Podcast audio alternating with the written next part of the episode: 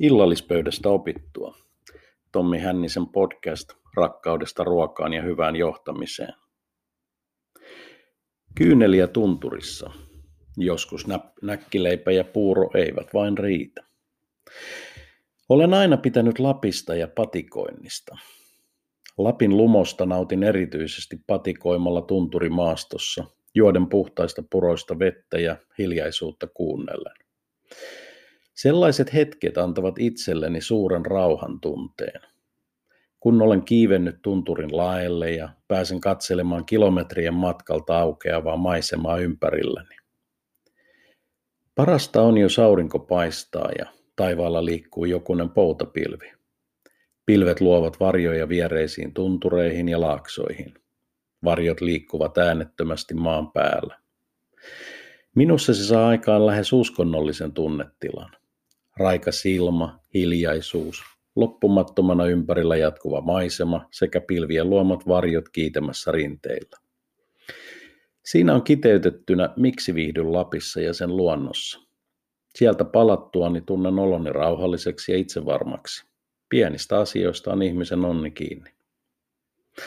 Oli siis aika taas lähteä pohjoiseen tavoittelemaan näitä tunnetiloja.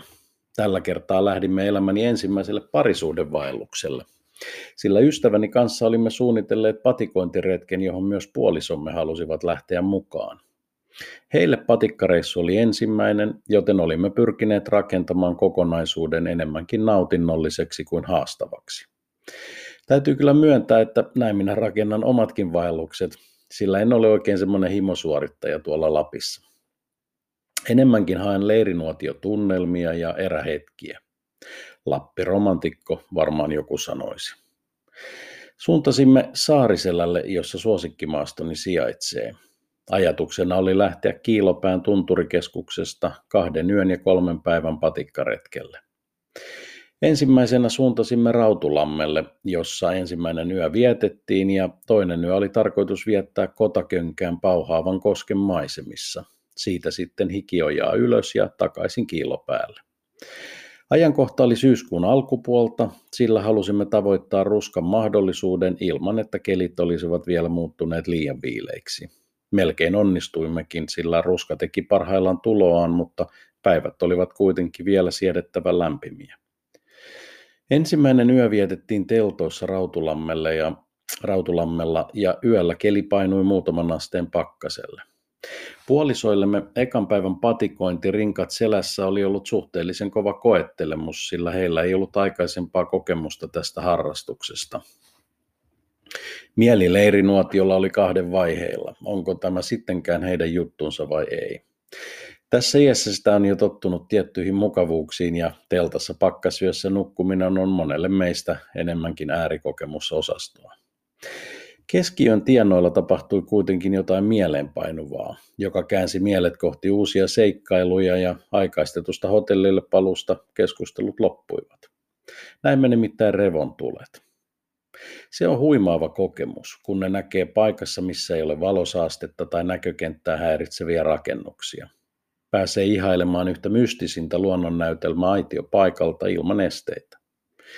Vaikka nuo revontulet eivät olleet kaikkein kirkkaimmat ja värikkäimmät, niin niiden vaikutus oli upea. Revontulien leikkiä taivaan kannalla katsellessa ei itselläni ole vaikeuksia ymmärtää, miksi entisaikojen ihmiset ajattelivat niitä jumalallisina viesteinä tai ennusmerkkeinä. Aamulla jatkoimme sitten matkaa ja iltapäivän lopulla saavuimme toiselle leiripaikalle kotakönkään laavupaikalle. Alueella oli juuri saapunut yksi pariskunta lisäksemme, joten tungosta ei todellakaan ollut. Laittelimme siinä majapaikkaa valmiiksi, kun saimmekin idean nukkua puurakenteisella laavulla nuotion ääressä. Toiselle pariskunnalle tämä sopi hyvin, sillä heillä oli teltta jo pystytettynä kauemmaksi oman rauhaansa.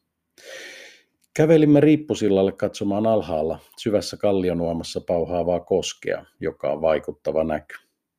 Kosken tuijottelussa on vähän kuin tuleen tuijottamisessa. Se lumoaa omalla tavallaan ja ajankulu katoaa. Sitä miettii kaikkea tuota vettä, joka jylisten etenee kallioon kaivamassaan uomassa jatkuvasti, lepäämättä.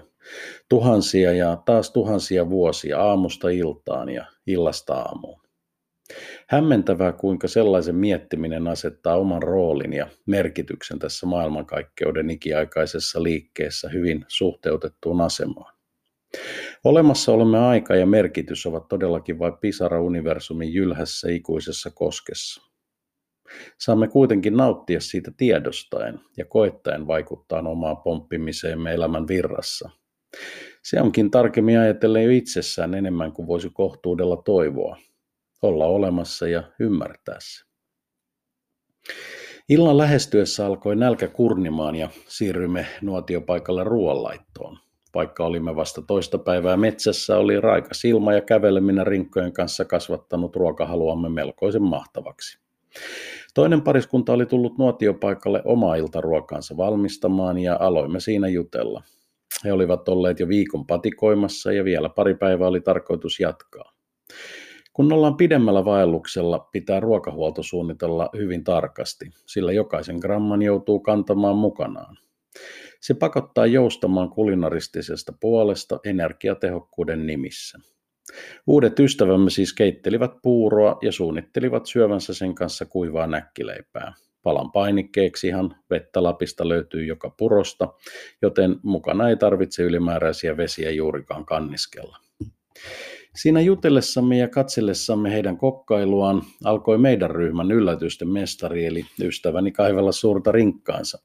Ensin sieltä nousi jonkin sorttinen varrellinen minipannu, jota ihmettelimme. Kysymykseemme hän vastasi mahdollisimman arkisesti, etteihän sitä nyt voi vaeltamaan lähteä ilman valurautaista voileipäpannua. Katsellaan hän antoi vielä meidän ymmärtää, että ihmettelevä kysymyksemme oli kummallinen. Sitten rinkasta alkoi nousta toinen toistaan uskomattomampia lämpimien voileipien ainesosia. Oli itse tousteja, voita, kahta tai kolmea eri juustoa, salamia, mausteita. Kaikki ainesosat oli Herra kantanut mitään meille sanomatta kahden päivän ajan selässään. Turhaa painoa oli varmasti noin pari kiloa, vain sen takia, että saisi nähdä yllättyneet ilmeemme tai toisaalta, että saisimme kaikki nauttia ehkä elämämme parhaat lämpimät voileivät. Tämä on vain yksi syy, miksi rakastan tätä kaveria. En tunne kovinkaan montaa muuta ihmistä, joka tekisi moista vain tuottaakseen ystävilleen pienen, mutta sitäkin merkittävämmän yllätyksen. Hieno mies ja vanha partiolainen. Partiolaiset nimittäin tekevät tällaisia juttuja, kaiken muun hauskan lisäksi. Alkaessamme nauraen kokoilemaan oman makumme mukaisia voileipiä pannulle pantavaksi, saapui hälyn ja herkkujen houkuttelemane paikalle Lapin hauskin lintu, kuukkeli. Kuukkeli on siitä erikoinen lintu, ettei se juurikaan aristele ihmisiä, vaan hetken totuttelun jälkeen on jopa mahdollista saada se nappaamaan kädeltä jonkun herkkupalan. Monesti nämä lentävät herkuttelijat odottavat, että niille heitetään jotakin syötävää tai seuroilta tipahtaa jotakin linnun nokkaan sopivaa. Ensimmäisen lämpimän voileivän alkaessa sihistä ja sulavan juuston sekä voin luodessa ympäristönsä taivaallista tuoksuaan, huomasin silmäkulmastani nuotiokavereidemme puuronsyönnin keskeytyneen ja heidän tuijottaen haaveileva katse silmissään nuotion päällä valmistuvaa herkkuannosta. Ilmeisesti kaverini, herrasmies kun on, oli jo huomannut saman asian, sillä hän sanoikin pariskunnalle, meillä olevan näitä leipiä täytteineen sen verran runsaasti matkassa, että niistä hyvinkin joutaisi heillekin yhdet. Pariskunnan nainen vilkaisi miestään iloisena, mutta valitettavasti miehen perisuomalainen ylpeys ei ilmeisesti antanut periksi ja ilman keskustelua puolisonsa kanssa hän tokaisi heidän kyllä pärjäävän omilla eväillään, että kiitosta vaan tarjouksesta. No ei sitä aikuiselle miehelle voi alkaa väkisin herkkuja tuputtamaan ja olisihan tuo saattanut pahastua, jos rouvallensa olisimme alkaneet leipiä uudestaan tarjota. Päädyimme sitten jatkamaan leipien tekoa vain itsellemme ja pian ensimmäinen herkullinen hiukopala olikin valmis. Naisten jo syödessä omia leipiään ja oman leipäni ollessa paistumassa, pakkasi toinen pariskunta ruokatarvikkeensa ja sanoi lähtevänsä yöpuulle. Oli kuulemma pitkä patikkamatka huomenna edessä. Pariskunnan poistuessa nuotiopaikalta kääntyi nainen vielä nopeasti vilkaisemaan nuotiolla valmistuvaa leipää. Melkeinpä uskalla väittää, että näin hämärtyvässä illassa hänen silmäkulmassaan pienen kyyneleen ja harmistuksesta tiukan suun. Ei tainnut siinä teltassa olla pariskunnan laatuaikaa tarjolla tulevana yönä. No, mene ja tiedä, mutta tämmöiset hetket erämaassa jaettuna ystävien kesken ovat ainutlaatuisia. Niissä on oma tunnelmansa ja henkensä. Istua maha täynnä, pikku kahviplöröä naukkailen ja tulta katsoen. Rupatella mukavia ystävien kanssa ja katsella kuukkelin puuhia se rohkaistuessa makupalan hakuun. Tuli räiskyy, tuuli liikuttaa puiden lehtiä. Raukeus alkaa valua jäseniin ja silmäkin luppaa. Sitten onkin aika vetäytyä nukkumaan. Tässä tapauksessa siis laavulla, johon viritimme oviaukkoa peittämään teltan pohjakankaan tuulen suojaksi. Siinä oli hyvä ihmislapsen nukkua huolettomana ja onnellisena. Lapin erämailla kävellessä on aikaa miettiä ja pohtia, myös johtamista. Kommunikointi ja vuorovaikutus. Siinä on kaksi avainsanaa, jotka itse pyrin huomioimaan ja korostamaan omassa johtamistyössäni. Oheisen tarinan kohtaus, jossa vieraan pariskunnan herra ei ota puolisoaan huomioon, vaan vastaa ja ottaa kantaa kummankin puolesta puhtaasti omista lähtökohdistaan, on valitettavasti varsin tyypillistä myös työelämässä. Ihmiset ovat pääosin kiinnostuneita itsestään ja omasta hyvästään. Voit testata tätä sellaisella harjoituksella, jossa työpaikan taukotilassa tai muussa sosiaalisessa tilanteessa kohtaat työkaverisi, joka kysyy sinulta jonkun arkisen kysymyksen, vaikkapa millaisia lomasuunnitelmia sinulla on tai mitä ruokaa olet ajatellut viikonlopuksi laittaa, tai miten teidän pojan tai tytön ylioppilaskirjoitukset sujuivat, tai lukuisia muita. Kokeilepa tällaisessa tilanteessa ohittaa oma vastauksesi ihan parilla hassulla sanalla – ja jatka sitten saman tien vastakysymyksellä. No entäs sinä, entäs teidän lapsi? Lyön vetoa, että saat pitkän ja perinpohjaisen vastauksen, jossa kollegasi kertoo, kuinka se ollakaan, juuri näistä vastaavista omista suunnitelmistaan ja asioista. Tämä on hyvin inhimillistä ja meitä ihmisiä mielestäni hyvin kuvaavaa. Kysyessämme toiselta jotain peruskuulumisia vähänkin syvempää, on meillä jo yleensä mielessä oma vastaava juttumme, jonka tiedostaen tai tiedostamatta haluamme kertoa, mutta emme oikein kehtaa sillä suoraan keskustelua aloittaa. Tai toki toiset kehtaavatkin, mutta moni tarvitsee sen vastapuolen kysymyksen päästäkseen kohteliasti liikkeelle. No miten tämä liittyy sitten johtamisessa käytettävään vuorovaikutukseen ja kommunikointiin? Omasta mielestäni se on yksi selittävistä seikoista siinä, miksi viesti pitää useimmiten toistaa moneen kertaan, tarjolla eri kanavia tai väyliä pitkin ja parhaimmillaan saada toinen osapuoli osalliseksi vuorovaikutustilanteeseen, jota myös keskusteluksi kutsutaan. Jos palataan esimerkkiin, niin itse muistan paremmin keskustellut asiat, joissa on jotakin itseäni kiinnostavaa, tai sitten olen kiinnostunut kyseisestä henkilöstä. Tällöin kommunikointi on muuttunut henkilökohtaisemmaksi ja itselle merkityksellisemmäksi. Tästä syystä ilmoitustaulun tiedotteen, yleisen sähköpostitiedotteen tai infotilaisuuden puheen lisäksi tulisi johtaja löytää keinoja päästä ihmisten iholle, saada viestiin ladattua merkitystä sekä luoda osallistumisen tunne ja tilanne. Parasta on, jos viestiä viedessä saadaan aikaan vuoropuhelu, joka vie asiaa kokonaisuutena eteenpäin. Tämä on tärkeää erityisesti silloin, kun vastaanottajissa on henkilöitä, jotka eivät välttämättä pidä tai arvosta sinua hirveästi. Tämäkin on monen esimiehen arkea. Silloin asia itse pitää saada niin kiinnostavaksi tai kuuntelijoille tärkeäksi, että viesti vastaanotetaan ajatuksella.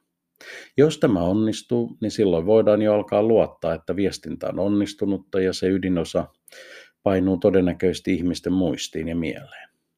Monesti tämä yksinkertaisin, itsestään selvin ja halvin johtamisen työkalu jätetään hyödyntämättä tai siitä käytetään vain pientä osaa. Kommunikoinnin ja hyvän viestinnän tarpeesta on kirjoitettu kirjastollinen kirjoja ja lähes kaikki johtamiskonsultit saarnaavat siitä. Kuitenkin viestinnän toteutus on useimmiten puutteellista tai jopa surkuhupaisaa. Joku voisi sanoa, että vuonna 2021 edelleen käynnissä oleva korona-aika on loistava esimerkki siitä, kuinka vaikea, hyvä, selkeä ja ymmärrettävä viestintä ja vuorovaikutus on. No mitä asialle voidaan tehdä? Monet yritykset ovat lähteneet johtajarekrytoinneissaan painottamaan entistä enemmän viestintätaitojen ja tunnetaitojen tärkeyttä. Tavoitteena on löytää johtajia, joilla on sisällöllinen osaaminen sekä korkeat tunneälyn taidot normaalien viestintätaitojen lisäksi. Kaikille yrityksille ei näitä luonnollisen lahjakkaasti viestiviä johtajia kuitenkaan riitä, sillä heitäkin on rajallinen määrä. Näin ollen vaihtoehtoisesti uskon, että pitäisi alkaa entistä enemmän painottamaan kokonaisosaamisen keskinäissuhteita ja merkityksiä uudella tavalla. Opettaa luonnostaan hyville vuorovaikuttajille ja korkean tunneälyn omaaville ihmisille johtamistaitoja. Itse uskon tällaiseen lähestymiseen. Uskon, että vuorovaikutustaidot ovat tietyllä tavalla sisäsyntyisiä ja sen lisäksi niitä on vahvistettu ihmisen varhaisnuoruudessa ja nuoruudessa. Aikuiselle ihmiselle näitä taitoja voi ja tuleekin opettaa, mutta mielestäni kovin suuria muutoksia ja kehitystä ei pystytä enää aikuisiellä saamaan. Ei sen takia, etteikö ihmiset ymmärtäisi tai kykenisi oppimaan, vaan sen takia, että lopullinen ja syvällinen ymmärtäminen siitä, miksi vuorovaikutustaidot ja tunneäly on tärkeää, yksinkertaisesti puuttuu. Voimakkaimmillaan tämä syvällisen ymmärryksen puute johtaa siihen, että tunneälyä ja vuorovaikutustaitoja ei edes osata tai haluta arvostaa, koska ne ovat niin kaukana, erilaisia ja vieraita siihen, mistä oma minuus on rakentunut. Tunnen monia muilla älykkyyden osa-alueilla lahjakkaita ihmisiä, joille vuorovaikutustaidot ovat kuitenkin musta aukko tai parhaimmillaankin hämmentävää ja kiusallista, ei oikeasti tärkeää tekemistä. Osittain tämän takia itse painotan vuorovaikutustaitoja ja tunneälyä korostetun paljon rekrytoinneissa. Koen nähneeni niin monen kertaan, kuinka paljon parempaa ja ennen kaikkea kestävämpää ja inhimillisempää liiketoiminnan kehitystä tehdään, kun vuorovaikutustaidot on johtajalla hallussa. Sama juttu kuin puhuessani oikeasta asenteesta. En tässäkään tapauksessa usko, että kannettu vesi pysyy kaivossa, vaan on helpompi opettaa ja kouluttaa ammatillinen osaaminen ja alakohtainen tietämys asenteeltaan oikealle henkilölle kuin toisinpäin. Tiedosta myös, että puhuessani näin puhun osittain suomalaista valtavirtaa vastaan. Mielestäni suomalaisessa johtamisessa on pitkään ylikorostunut rationaalinen ja insinöörimäinen lähestymistapa ja näkemys. Niin kuin monesti pienen homogeenisen maan ollessa kyseessä, pääsee joku yksittäinen toiminta tai ajattelutapa valtaamaan alaa ja ajan kuluessa tukahduttamaan kaikki muuttavat toimia tai ajatella harhaoppisina ja jopa kerettiläisinä. Yksinkertaista nyrkkisääntöä kehittymisessä hyväksi johtajaksi kysyttäessä neuvoisin keskittymään viestintään ja ihmisten kuuntelemiseen, vuorovaikutukseen. Keskittymään siihen aidosti ja koko sydämellä. Ihmiset huomaavat ja tunnistavat aidon tunteen johtajassa ja reagoivat siihen voimakkaammin kuin päälle liimattuun tai opeteltuun. Kuunnelkaa ja puhukaa tässä järjestyksessä.